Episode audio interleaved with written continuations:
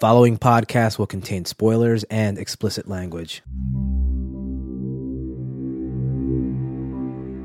Hello, and welcome to episode 72 of. Yeah, it's that bad. My name is Joel. And I'm Martin. This is the show that looks at supposedly bad movies and asks the question, is it really that bad? What that boils down to is that we look at movies that are rotten on Rotten Tomatoes and we reevaluate that score. Does it really deserve to be that low? Tonight's movie is 2007's The Number 23. Directed by Joel Schumacher, starring Jim Carrey, Virginia Madsen, Logan Lerman, Danny Huston, and Rona Mitra. The Number 23 is a 2007 psychological thriller film. It currently holds an 8% on Rotten Tomatoes. How about a plot synopsis? Walter Sparrow is a family man married with Agatha Sparrow and works catching dogs in the Department of Animal Control. He has a teenager son who. This isn't even correct English. Did you read this? Yes, I did. All right, I'm going to read this plot synopsis phonetically. Walter Sparrow is a family man married with Agatha Sparrow and works catching dogs in the Department of Animal Control and has a teenager son very close to his wife and him. On the day of his birthday, he is bitten by a dog and comes late to meet Agatha. While waiting for him, Agatha buys a detective book with a novel about the mystery around the number 23 in a bookstore as a gift to Walther. He becomes captivated with the story and obsessed with the number 23, finding many coincidences with his own life, and he decides to find the author, believing the story is about him. His further investigation discloses a mysterious situation that makes Walther paranoid. Walther. I think I may have shed some light on the mystery of the bad IMDb plot synopsis. There's a guy, his name is Claudio. He's from Rio de Janeiro. He has over 3,000 plot synopses. So Claudio has seen a lot of movies. yeah, and he wrote this, and I'm pretty sure he wrote many of the other ones that we've done on this show. So English is a second language. That's why these are so wacky.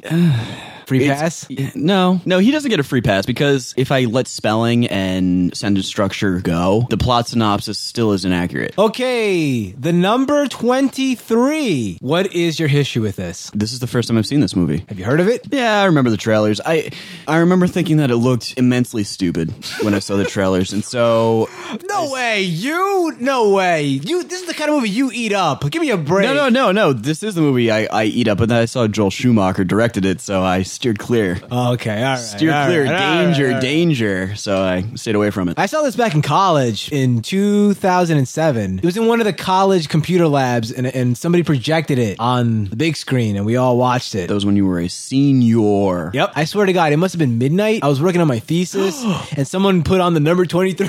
And you just stopped working on your thesis and watched the number 23. I did, I did, I Time did. well spent. Oh yeah, yeah, yeah. yeah, so I'd seen this movie before, so the the shocking plot twist didn't really shock me. By the way, it's another one of those movies that's all structured around a plot twist. So if you ever want to watch this movie, I don't know why, but if you do, maybe you should watch it first before you listen to this because we're gonna spoil the hell out of it. There really isn't much to spoil, to be honest. I, I don't think so. Okay, so let's do what we always do at the top of the show. We'll discuss the actors one by one, and we'll see how you thought they did. First up, Walther himself, Jim Carrey. Jim Carrey is. I actually I haven't spoken about Jim Carrey at all on this show. Yeah, I was shocked. This This is, is- yeah. his first performance, making his triumphant debut to Yes, Yes, That, Bad. Bad. Jim Jim Carrey. Carrey. He- James Carrey. I love Jim Carrey. I think he's a great comedic actor, and I think he's a great dramatic actor as well. Um, Eternal Sunshine of the Spotless Mind is one of my favorite movies, and so is The Truman Show. I think that he he actually I think believes in this kind of stuff. Um, him and Jenny McCarthy when they were still dating believe in the in, Indigo, children and the Dancing by a Fire. yeah yeah them and- Downs. Yeah, them and Maynard, they all hang out together and sing in Puscifer. I think that he doesn't get the opportunity to act in a lot of dramatic movies, especially since this one. And uh, I thought he did okay. I thought he did all right. Everybody else was, well, they were where they were. They're not James Carrey. I don't know. Mr. Carrey can be a very captivating character when portrayed on film, but not this time. This time he was very, very, very flat. I would say flaccid, limp, Limp wristed? really floppy. Sloppy jalopy? It wasn't very good. No, he was very bad. It was the material, right? The material was really terrible, and it just dragged him down. He had nothing to work with. Like he can act. This guy can act. He's proven. He's a known quantity. He can act. Jim Carrey's a phenomenal actor. I don't Yeah, I agree. He is in three of my favorite movies, just like you. I love The Truman Show. I love Eternal Sunshine. And I'm gonna toss Lemony Snicket on there. It's one of my favorite movies Agreed. as well. That was your first exposure, I believe, to one of our patron saints, right? Emily Browning. Yes. we gotta get her in. We gotta we have to get her back in here. In fact, Lemony Snicket was one of the first five out of fives I ever gave. Really? When the five out of five rating system was enacted. Jim Carrey's acting in this movie was on and off, and the parts where it was on, the rest of the actors really didn't know what to do with it, and the story was so ridiculous that it came off comedic. When was he on at all? I thought he was crap the whole time. Towards the end of the movie, when he was about to kill his wife, I thought that he was all right, but then it came off as comedic because it was so out of place in this movie. Okay, next up, Virginia Madsen, the wife. Moving on. Next, I thought that's all you have to say. I didn't believe that she was married to Jim Carrey in this movie. I didn't believe she was married. I didn't believe she cared about him. She didn't love him. Zero and I didn't chemistry. believe. Yeah, it was really bad. Zero, zero. Ashton Kutcher, Yeah, Katherine Heigl level absolutely. chemistry. I didn't believe that she was married to him, and I also didn't believe that she was a mother character to her son in this movie. It was she just was she, She was just there. She was just a placeholder for a wife character. It was really really upset. Could have been anybody. Could have been Yeah, anybody. really could have been. Okay, next up, making his triumphant return to Yeah, It's That Bad. This is now our third movie with this young, up and coming beefcake in training, Logan Lerman. First, we went toe to toe with him in Gamer when he was the titular Gamer. then we saw a lighter side of him when he was a young man in The Butterfly Effect. He was captivated by the butterfly Fly effect, effect. in the Butterfly effect. Now he plays Jim Carrey's son in the number 23, which is kind of interesting because this movie falls between those, right? It's, it's between It wasn't but but- it's between yeah. Butterfly Effect was first and Gamer was after, so it's like somewhere in between all that. So he's a really young up and coming gawky teen. This is before he turned into Percy Jackson. How did you think he did this time around? I'm going to start off by saying that he's at a two and a half beef level. He's he hasn't gotten his three beef yet. Two, that's extravagant, my friend. Really? You need to drop that star. I'm not going to, and I'll tell you why. He was dressed in the nines in this movie. know he what? had some great clothing. you know what? You're right. He had a clothier in this movie. You're right. He was a fashionista. He really was. I don't know what they were thinking with the fashion designer or whatever, but this little 11 year old kid was dressed better than most adults He. I'll go as far as to say that he was dressed like he was on a photo shoot for a clothing company the entire time. but how did he act? How did he perform? Because I thought he was great in Butterfly Effect as a little kid, which is rare. That's never happens when you're like, oh, this little kid's great. I mean, I I feel as if in every movie we've watched that has a little kid in it, I'm like, oh my god, they're terrible. Like the Amityville Horror. Uh, here, I'll. But he was great in Butterfly Effect. how how did I think he was in this movie? I believed he was Jim Carrey's son. To that effect, he didn't really have a huge role in the plot of this movie. I thought he was piss poor in this. Yeah, did you not believe he was Jim Carrey's son? No, that's not the problem. It's just like when he talked and he was reading his lines, I thought they were just dead and wooden. Very bad. They were. He's a kid though. He's 11. Yeah, but he was awesome in the butterfly effect, so that's no excuse. Again, though, look at the source material of this movie. The Butterfly Effect had something to work with. This is just, as far as storytelling goes, abysmal. I don't know. Do you want to talk about these other two people? No. They're not even. no. I'll say this about Rona Mitra. I always confuse her with Kate Beckinsale. Like when she comes on screen for like three seconds, I'm like, was that Kate Beckinsale? Nope, Rona Mitra. Okay, that's it. Let's get into the brief history of the number 23. There isn't much here at all, actually. This is the second film to pair Schumacher and Carrey. Are you saying Joel Schumacher didn't go on an epic to study the number 23 and learn about the Pythagorean cult? The first being Batman Forever. This is Carrey's first leading role in a suspense thriller. For his performance, Jim Carrey was nominated for the Golden Raspberry Award for Worst Actor at the 2008 Golden Raspberry Awards, but lost the award to Eddie Murphy for Norbit. Oh, a tough race. That is a tough race, but Norbit, Norbit was bad. On its opening weekend, the number 23 took in $14.6 million. Billion. $14.6 trillion. coming in behind Ghost Rider 1, which grossed $20 million in total. The film grossed $35.2 million at the box office domestically. Worldwide, the film grossed how much? 50. $77.6 million. Smash hit across the pond, huh? It was in release a mere 35 days. That's actually not bad for 35 days, all things considered. Okay, the number 23. Okay, so this movie opens up to a interesting choice, uh, kind of like a typewriter, things being typed onto the screen. It almost looks like a video game cutscene intro. It was interesting the way that they displayed their their information. I agree. I actually like the way this looked. It actually had me somewhat interested in the movie I was about to watch. Right. I was like, oh, this could be good. It had a bunch of different examples of the number 23 appearing in all over the different places. yeah, it gave a good sense of insanity and obsession to this number, and uh, I don't know, it was kind of creepy. Yeah, it's like perhaps we'll be treated to a competent feature film. I mean, Yeah. because this is really well made. I haven't seen this before, so I thought, hey, maybe we got something here. Yeah. I knew better though because it was Joel Schumacher. I knew he was up to his old tricks. Yeah, man, redemption is possible, right?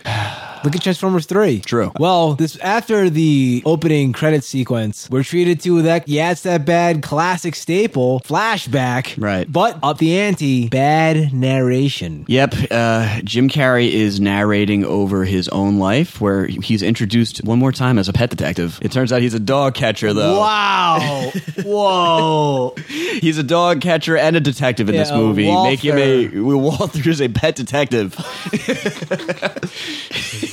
He is. Ah, that's great. Well done. Yeah, he's like a dog catcher, and the movie starts off on February 3rd. By the way, February is the second month of the year. And the third is the third day. That's twenty three. Oh my god. Twenty two and three is twenty three. Oh god. And five. oh my god. Okay, so I was Okay, so you're right. We we I have in my notes here that I was worried because I was getting a competent and interesting info screen, but then flashback to December 23rd after we're getting an open narration of February 23rd. So Yeah, it was like a flashback within, within a flashback. So I was I was put at ease that this movie was going to suck. I was worried for a second. I was like, "Uh-oh, might get a good movie here." But then they did a flashback within a flashback, which we rarely see. There's a reason why they don't do this. Okay, so apparently Jim Carrey is going back over all the events that led up to where he is at this point in his life. so Jim Carrey's a dog catcher. He gets called out to get this bulldog called Ned. And he has a shepherd's crook with a uh, lasso on the end of it. So Jim Carrey has this dog. He catches it in his hook. By hook or by crook, he grabs it. No, no, it's, pulls it's, it in. it's called a shepherd's crook, is what it's called. Whatever. He pulls it in, and then the dog gets a little frisky. yeah, the dog. The dog didn't. I don't know. He's a little hungry. He didn't take too kindly to this. He went in for a little nibble. It didn't look like the dog bit Jim Carrey. It looked like Jim Carrey got shot by someone. a sniper. Yeah, like a sniper got him. Well, yeah, the dog kind of twitches. The camera cuts wildly. And this is a really poor cut, in my opinion. and then, and then it just cuts to Jim Carrey's face going, "Roar!" And then it cuts back to a bloody arm. And there was some weird sound effect, I think, where it, it sounded like a, a gunshot. So I thought that someone shot him in the arm. I thought the owner of the dog shot him, and I was confused. I was like, "What?" thought somebody had set up the dog being there to shoot Jim Carrey. So, so it shows that after he gets bit by this dog, it holds him up, and he is late to meet up with his wife Agatha for, and she's in a bookshop, and she picks out this book, which is going to become the central prop of this entire movie. By the way, the address of the bookshop was 599. Add those up. 23. Oh my god. Damn.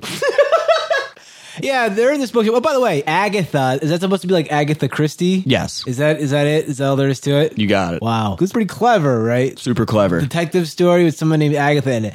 Okay, so Jim Carrey goes to meet his wife, and she's already in the bookstore, and she finds this book that's super red and shiny looking. She picks it up, leaves through it, and she goes, "Hey, you know what? You'd like this book. Let me buy it for you." You like this book? I based this on nothing. I'm to judge this book by its cover, which has nothing on it. say, Just, "Hey." it- just the word, the number twenty-three, and you're you're gonna like it. All right, so now that Jim Carrey has the book in his possession, the movie kind of takes this twist. It takes this turn down this road that I really, really, really do not like. The whole movie now becomes structured in this way. We get the real world, which is Jim Carrey running around doing stuff with his wife, catching dogs or whatever. And then we get the book. And Jim Carrey sits there and he reads the book, and we are shown what he's imagining in his head while he's reading it. I would say that, what, like 50% of the movie is book stuff? Right, about half the movie is book stuff, and I agree with you. I I dislike this. I almost wish. I- split it off into its own story. Like, don't do both. It's it was really annoying. not only was it annoying in Jim Carrey's mind, apparently this book is created by Frank Miller and Sin City. Yeah. And it, it's this really poor Noir. noir esque. Really bad. Yeah. And that's the worst part too. That they spend so much time with him reading the book, and he gets really obsessed with it, and his wife reads it. But the story is not even interesting at all. Essentially what it is is Jim Carrey's reading this book and it's about a detective who goes on a case and he stumbles upon the number 23 and, he becomes obsessed with it. Yeah, uh, uh,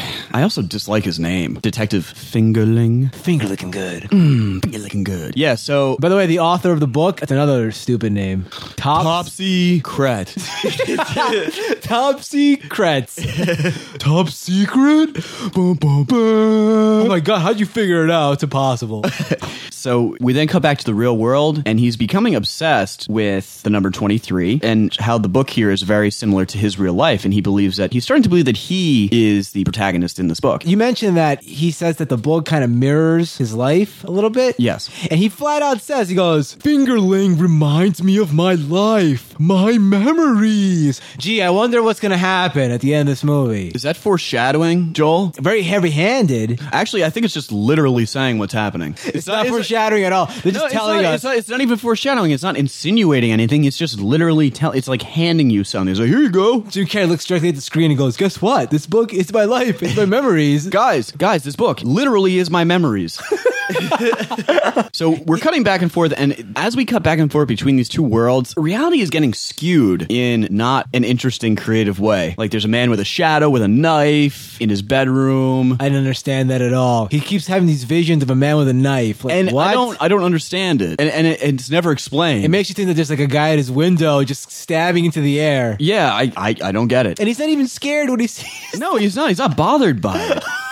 really weird. Oh man. We were spending a lot of time inside the book, him reading the book. So this is essentially a movie of a guy sitting on his ass reading a book, and he's sitting there reading it, and we have we're forced, forced to do this stupid subplot of fingerling the detective. And I wrote that in my notes. What the hell is the point of this movie? Why is there so much reading? I think that's a good question. What do you say to Joel from last night? If you could go back in time and answer that question. I don't know, Joel. I still don't understand why there's so much reading. It's unnecessary. He doesn't need to narrate over something that's being shown to us. It's completely superfluous. I understand that he's reading the book. You know, movies that have heavy narration, they get a really bad reputation amongst movie fans and movie reviewers. People say it's lazy, right? But I If never really done- agree to that. If, if it's done right, it's great. Uh, Shawshank Redemption is a great example. yeah, you think about a lot of the movies that are have a lot of uh Green Mile is another great example, but those are both King movies. Yeah, yeah, yeah. Like if you if you think of a lot of the movies that have heavy narration, there's a lot of really good ones like Shawshank Redemption, Fight Club, Goodfellas.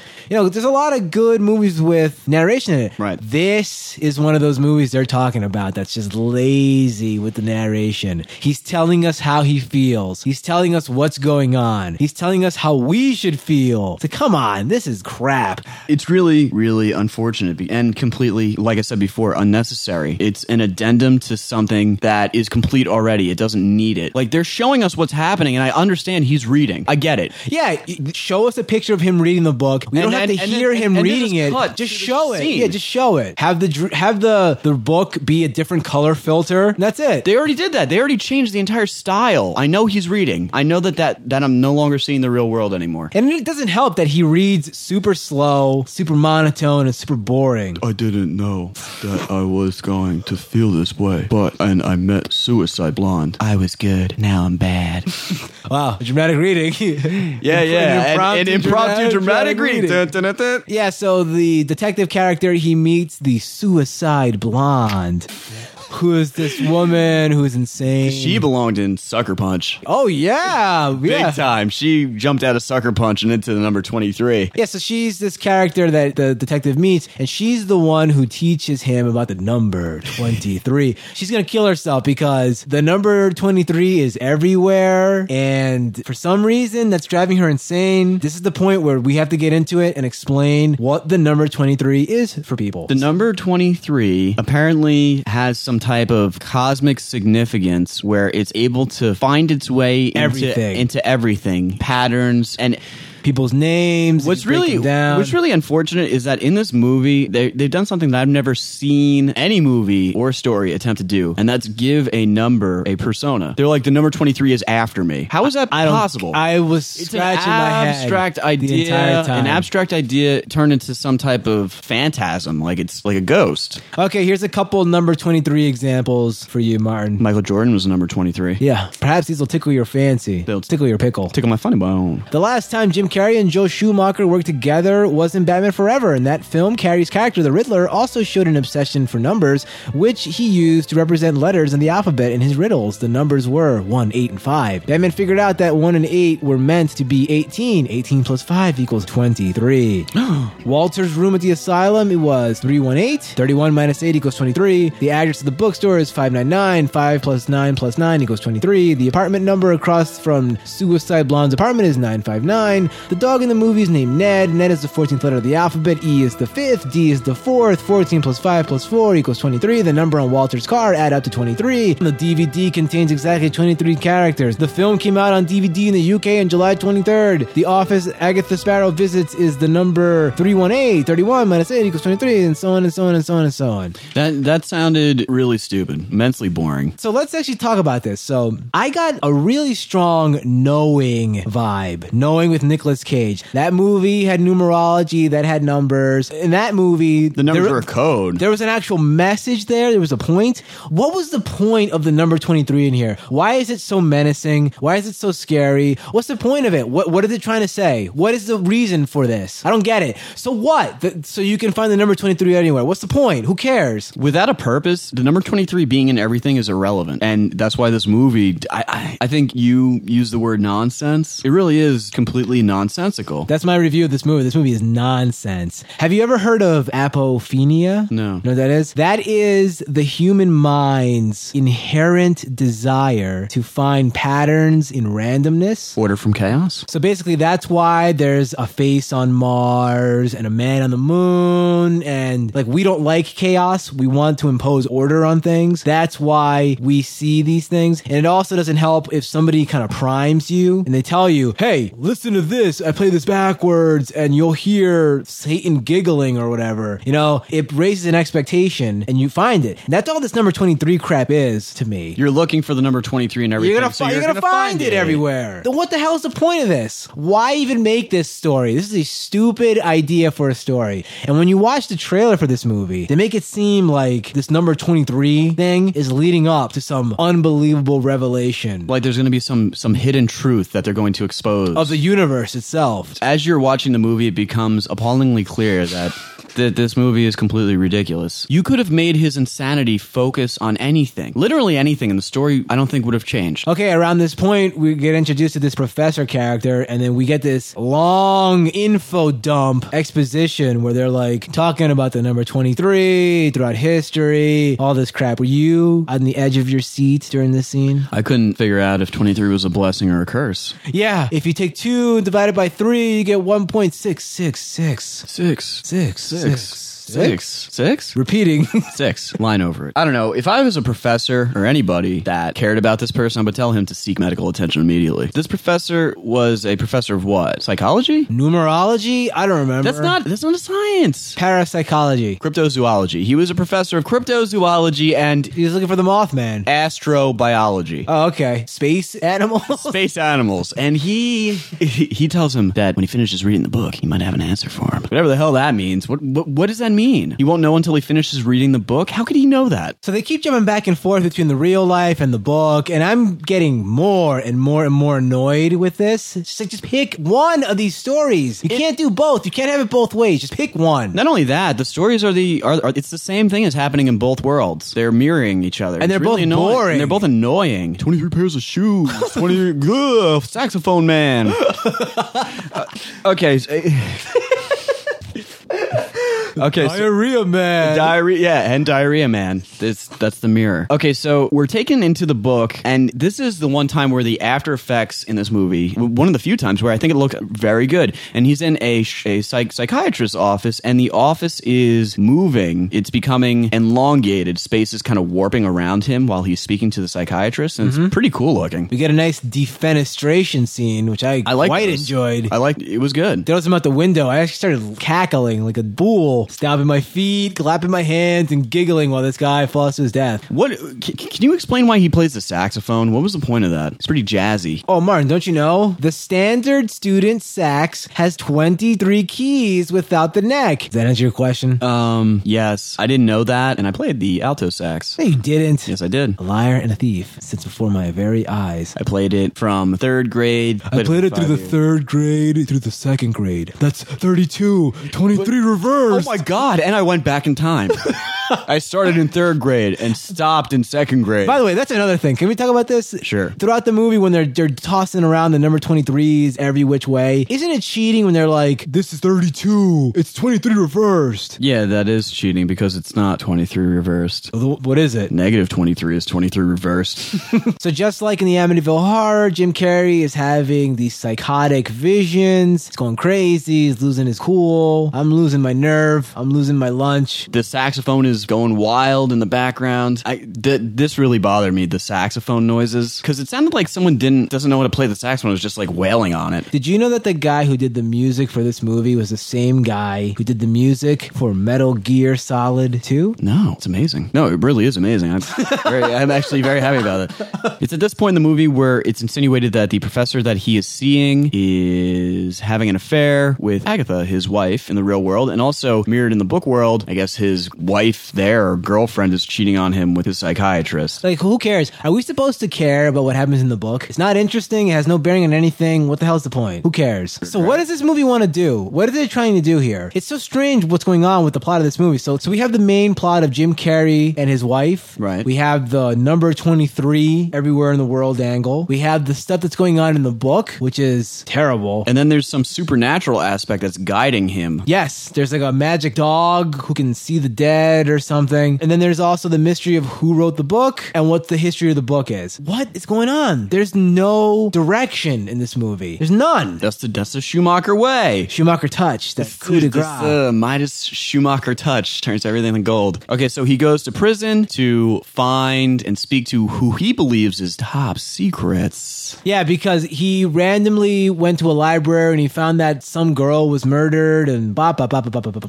ba. Ba ba ba ba ba. It's like, what is going on here? What is the chance of him figuring that out? Going to the ro- like just randomly? This girl was murdered now at this time, and she was 23 at the time of her death. She died at on the 23rd. It was 2300 hours. At 11, 12, which is if you add 11 and 12 is 2 and 3, 23. By the way, that was one of the big groaners of the movie for me. There's a part in the movie where Jim Carrey's trying to go to bed and he's looking at the clock. And when the clock strikes 11, 12, it goes Dum. Big scary music and sound effects like it's like a horror movie. Okay, so his wife goes to a what looks like an asylum from the 1920s. Like this place looks like it's been abandoned for a minimum of 50 years, correct? Yeah, very reminiscent of Last Miss Call. We're having a wacky scene in an abandoned asylum. It looks like it's actually the same place. She's going there because Yeah, why is she going there? why is she going there? I, I actually can't figure it out. Why is she going there? What led her to that asylum? Do you remember? Oh yeah, I do remember. They tried. they, they did a little sting operation and tried to find the author. Top secrets. Oh, right, right, right. And he stabs himself in the neck. Yeah, they. they. They do 23 boxes full of styrofoam peanuts, empty, and the person who goes to this PO box that was discovered on the back page when his son pulled the where he pulls a piece of paper that was stuck on the back of the book, he finds a PO box. He goes to that PO box after they send 23 boxes full of just styrofoam peanuts, and an old man dressed in a black cloak. it looks like he, he he looks like Alec Baldwin in the shadow comes walking into this into this to, to this PO box, and they're like, it's got to be him. It's top secret. It's top secrets. Jim Carrey goes in, confronts him, and he goes, You're supposed to be dead. And then stabs himself in the neck. What is going on? Why is Jim Carrey supposed to be dead? This is never answered. this is never answered.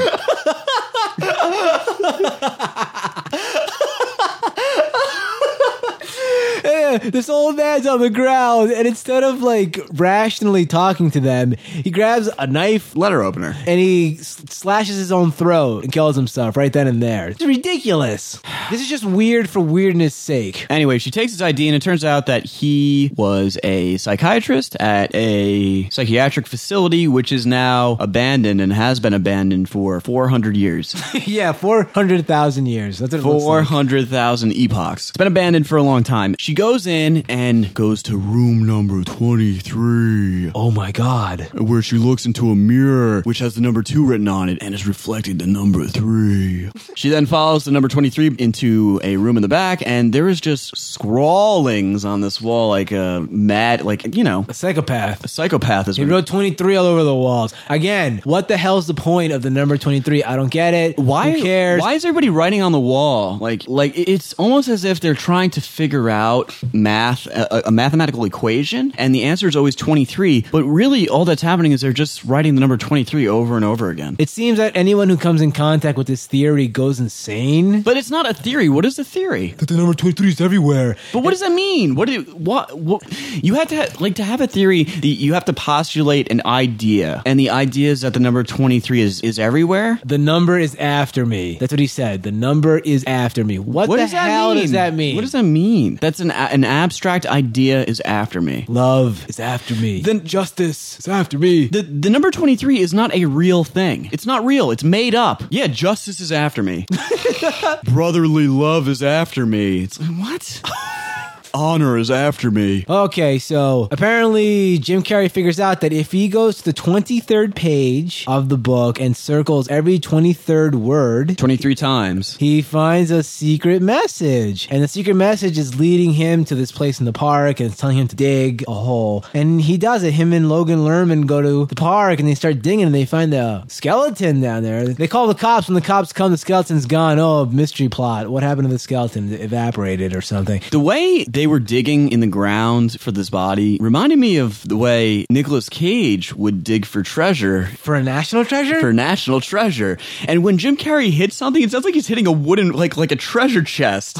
But then when the camera zooms in, it's a skull. Like he was tapping on it like it was wood. Like a wood is going like boop boop boop. Hand me the flashlight, and it's just like, oh, it's bone. I'm like, what? There is no rhyme or reason or structure to this mess. And that's the word I'm using for this movie is a mess. People are running around screaming for what? I don't know. There's just no point to any of this. It's just nonsense, right? A lot of noise for nothing. You know what? I gotta say, compared to this, Knowing is a masterpiece. And I've really grown to appreciate that movie. After watching a piece of crap like this, I'm glad to have you on our team, Joel. oh, welcome aboard. Welcome aboard. Team Knowing. to make a long story short, we come to find out that the person who wrote the book was not Topsy Kretts, but Walther. Walther himself. The wall. The whole time, Walther was the author. Jimothy Carey wrote the book himself. Jimothy Carthy. What a shock, right? I can't believe it. He wrote the book, really? After he said, "This is my memories and my life." it's like they mirrored my life exactly. How did they do this? It's like I wrote this book. Timothy Carey wrote this book. What are the odds? Yeah, so it turns out the book is in fact a suicide note. So everything that happened in the book actually happened. Jim Carrey really did kill somebody. What a what a sucker punch. He- oh yeah, he really did go nuts about the number 23 and blah blah blah blah blah, but he got amnesia. And It turns out that he it. is a killer. All this leads up to Jim Carrey giving us this super long reveal scene. It is 25 minutes long and it is bad storytelling. Really lazy storytelling, right? 'Cause- Lazy. 'cause- I mean, when they, when they do this in a Saw movie and they're like dun dun dun dun dun dun dun, dun, and they're showing all the stuff that happened in the movie in like really quick cuts. That's like a minute long sequence. This is 25 And it's minutes awesome. long. Usually it's really cool. Yeah. This is crap. This is lazy as hell. They're showing him do physical therapy after he commits suicide, and they're literally showing us in real time him doing physical therapy over the years. this is the equivalent of feeding a baby baby baby food. it's like, hey, you audience, you're an idiot. You're an idiot, so here, open, Open up. "Eh, feeding me the story. It's really, really bad. Oh, it's infuriating. Jim Jim Carrey then is confronted by his wife, Agatha, and she does something that's mirrored earlier on in the movie where Jim Carrey actually killed His college his girlfriend. college girlfriend. She does something She had it coming. She did frankly. It's very interesting because his college girlfriend essentially tells him that You're a weak, weak, weak man. You wouldn't kill me. she added like ten weeks actually though. And yeah, he had a knife to her throat. He had a knife to her throat. And she was He's- antagonizing and, and, him. and it shows previous scenes that he is insane. He's r- scrawling of a madman on her leg. Um, she knows he's crazy, and then she goes, "How could I ever love you? You're weak, just like your father was You're weak." crap. Weak, weak. it's it's also revealed that his father committed suicide. he shot himself in the head with a Taurus judge. Yeah, yeah, with the torch. He was able to aim that properly at his head. With it. Loaded it with a shotgun shell. Just blows out.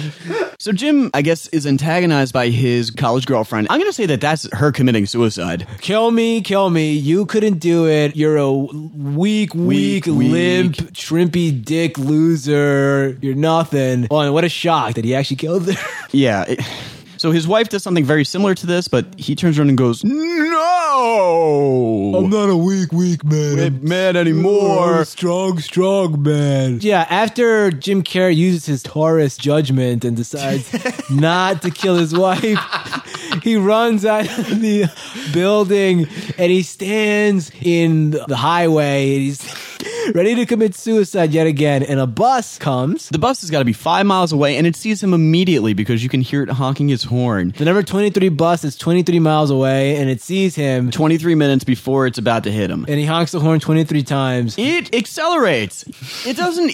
The, the the bus could have easily have maneuvered around him. Could have easily applied pressure to the brake pad, slowing the bus down ever so gently without harming any of the people on the bus. But does that bus driver do that? No, he accelerates, right? He does. He's he's in for the kill. Yeah, he's trying to kill Walther? Walther. Walther at the last minute though just kind of turns, very lazily turns away, and the bus misses him, and then the dog across the street goes roof, roof, runs away. Jim Carrey hugs his family. He's Yeah, so to make a long story short, Jim Carrey confesses his crimes to the cops, and the movie ends with him in jail, and he's really happy about it. do the end. do the crime, do the time. yeah, the end. Ugh. So that was the number twenty three. Let's find out what the real critics have to say about this movie. For all its gimmicky numerology, the number 23 just doesn't add up.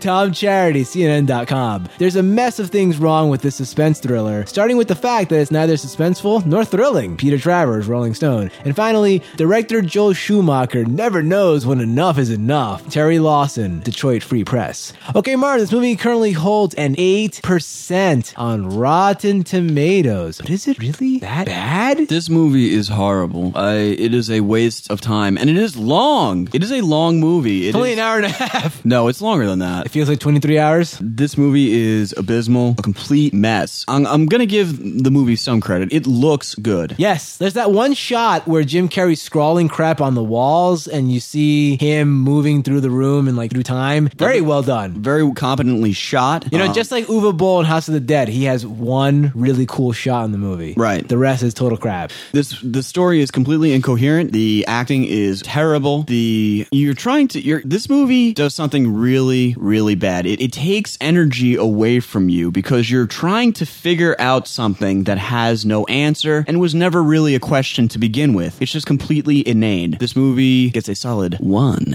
out of 5. Okay, as for me, is it really that bad? Why, yes, yes, it is. I'm reminded of a movie called The Mothman Prophecies. That too had a weird mystery that ultimately amounted to nothing, really. But that was infinitely more interesting than this. Infinitely more. Knowing as well. That's another movie that had some wacky premise. This movie is, like you said, is a mess. Absolute mess. There's no rhyme or reason to any of this. There's no structure to it. None of it makes any sense. It makes me wonder if maybe something was cut from it that explained it all. I mean, we watched the theatrical version, but apparently there's an unrated cut on the DVD, which I refuse to watch.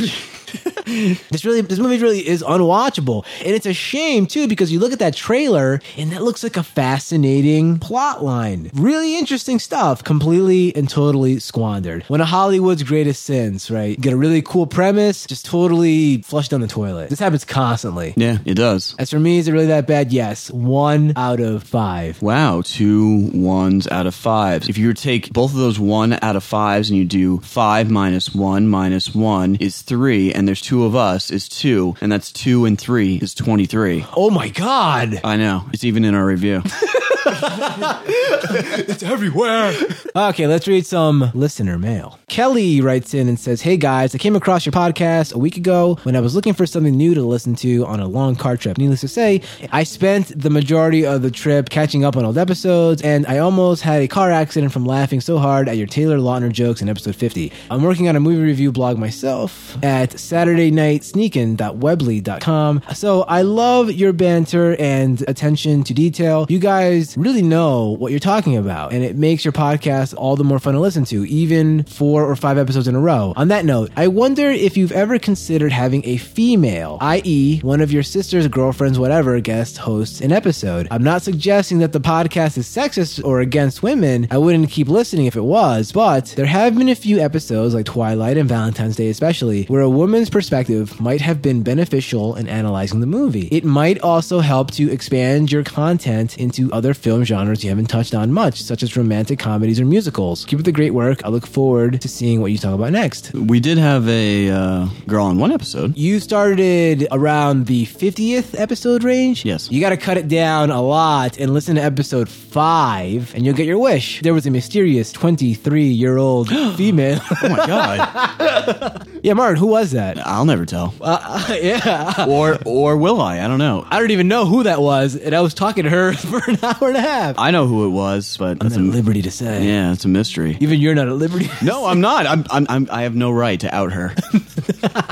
Yeah, but do you think we could bring a girl on the show now? I mean, we had her on the show then because we didn't know what we were doing. There was no structure, there was no rhyme or reason, anything. There was just the number 23. There was no reason Yeah, for we, anything. We, we were Schumachering our way through the podcast. Okay, next up, Alice writes in and says, Greetings, gentlemen. I took up the challenge of the movie The Postman with Kevin Costner and can now say with distinction I have watched in its entirety the full two hours and 57 minutes of epic horse battles and line dancing. and yes, there is the required yes, that bad double cross, as if there was any doubt. I think I have come to the conclusion that Kevin Costner is to Dennis Quaid, as Robin is to Batman. I invoke Clause 7. Have you seen The Postman? yes. Did you think that was time well spent? No. No. That's it's that's that's Waterworld territory. I mean, you're looking for your movie that you want to compare to Waterworld as your baseline. That's that's it. Joe writes in and says, How's it hanging, fellas? I was re listening to some of your podcasts during the week, and I had a question about the Wild Wild West episode. It is easily one of my favorite episodes, despite it not featuring Martin. I'm sure he's really upset that he couldn't be a part of it. I'm not upset that I had to see that again. Anyway, in minute 20, you guys are discussing a hilarious scene in which Will Smith mistakes the constant gender bending Kevin Kline for a woman and starts slapping her breasts like a pair of bongos. The sound effect was so spot on that I figured you must have used that clip from the actual movie. Then I remembered that you, Are a lazy bastard and would not want to waste your time looking up movie clips. Wow, this guy knows me so well. So, how then did you make that sound? I must know. My theory is that Kevin, who is named after the actor Kevin Kline, who plays Artemus Gordon in the movie, is such a Wild Wild West fanboy that he actually dressed in drag for the podcast. When it came time to talk about the scene, Joel simply reached over and started slapping Kevin's cleavage, thus creating the sound we heard on that episode. Thanks for the laughs. Take care. I wasn't there for that, but that sounds spot on. How did we do that? Uh, I'm not going to tell him how we did that. I'll never tell. Another crap movie. okay, thanks for those emails, guys. If you want to contact us, you can reach us at yatsthatbad at gmail.com. Now it's time for the question of the week, week, week. It comes in from our old friend Margaret. She says, Hello. As always, you guys are doing an amazing job. I am now in the process of packing and preparing to move to the US in a few short months. Remember, Awesome. she's from Chile. Yeah. So listening to you guys helped me relax and laugh in this chaotic time. Anyway, inspired by a question of the week a few episodes ago, what is a movie that you initially loved but then slowly grew to dislike each time you watched it? Kids movies don't count. Also, Joel, how many people asked you, so when are you getting married at Kevin's wedding? That is a question I have been tortured with at every wedding I have gone to and been a part of. Congratulations to Kevin on his wedding. Take care, Margaret. You have a movie? Well, by the I got asked that question zero times. Because no one cares about you. No. I oh man, that was a wild night. I was asked that question also zero times. Hmm. Not even by my girlfriend. She just didn't care. As for the movie, I would say I really love Scott Pilgrim, but the more I watch it, the more it kind of loses steam every time I see lax lax luster. Yeah, yeah. So I have to like stop watching it altogether, or else. If I had to pick a movie. Adjustment Bureau. I thought that that movie was pretty pretty good the first time I saw it, and I don't really like it that much now, to be completely honest. And and I really really like uh, Philip K. Dick and his work, but was not a fan of that movie at this point. I was, but I'm not anymore. Okay, head on over to yesthatbad.com, leave a comment on this episode's page with your answer. Now it's time to announce the winner of the listener's choice poll, and the choices were Steel versus Spawn, and the winner is. Spawn. Can't believe it. Hey Spawn, you want me to touch Your precious Wanda? Ugh. It's a great. That, that's a good uh, impersonation, right? okay. Do I sound just like him? I can't wait to hear that for an hour in my ear. God, delicious Wanda. Okay, so tune in next week when we will be watching Spawn. Okay, and before we go, I have some little mini news here. I was recently interviewed for the blog Ultra Mega Death Ray, which you can see at ultramegadeathray.wordpress.com. If you head on over there, you can see the interview where I talk about the history of the show, the of Beefcake, why Martin is on this show. I still don't know. I still can't answer that question. Yeah, who maybe, knows? May, maybe Joel answered for Yeah, you. maybe you should read that. Yeah, so head on over to ultramegadeathray.wordpress.com and check out my interview. And I'll also post a link to it in this episode's show notes so you can check it out. Okay, thanks for listening to the show. If you like what you've heard, please consider subscribing. We have a new episode every Tuesday. Please leave us a positive review on iTunes. Those five star reviews really do help out the show. Please help spread the word of the show to all your friends by liking us on Facebook, facebook.com slash that bad. You can follow us on Twitter at yeah it's bad. You can follow Martin at yeah it's Martin, and you can follow Kevin at yeah it's Kev. And you can listen to the show on all your mobile devices via Stitcher. You can get that at stitcher.com slash yeah it's bad. Put in the promo code yeah it's bad, and you'll really be helping out the show. Once again, thanks for listening. See you next time.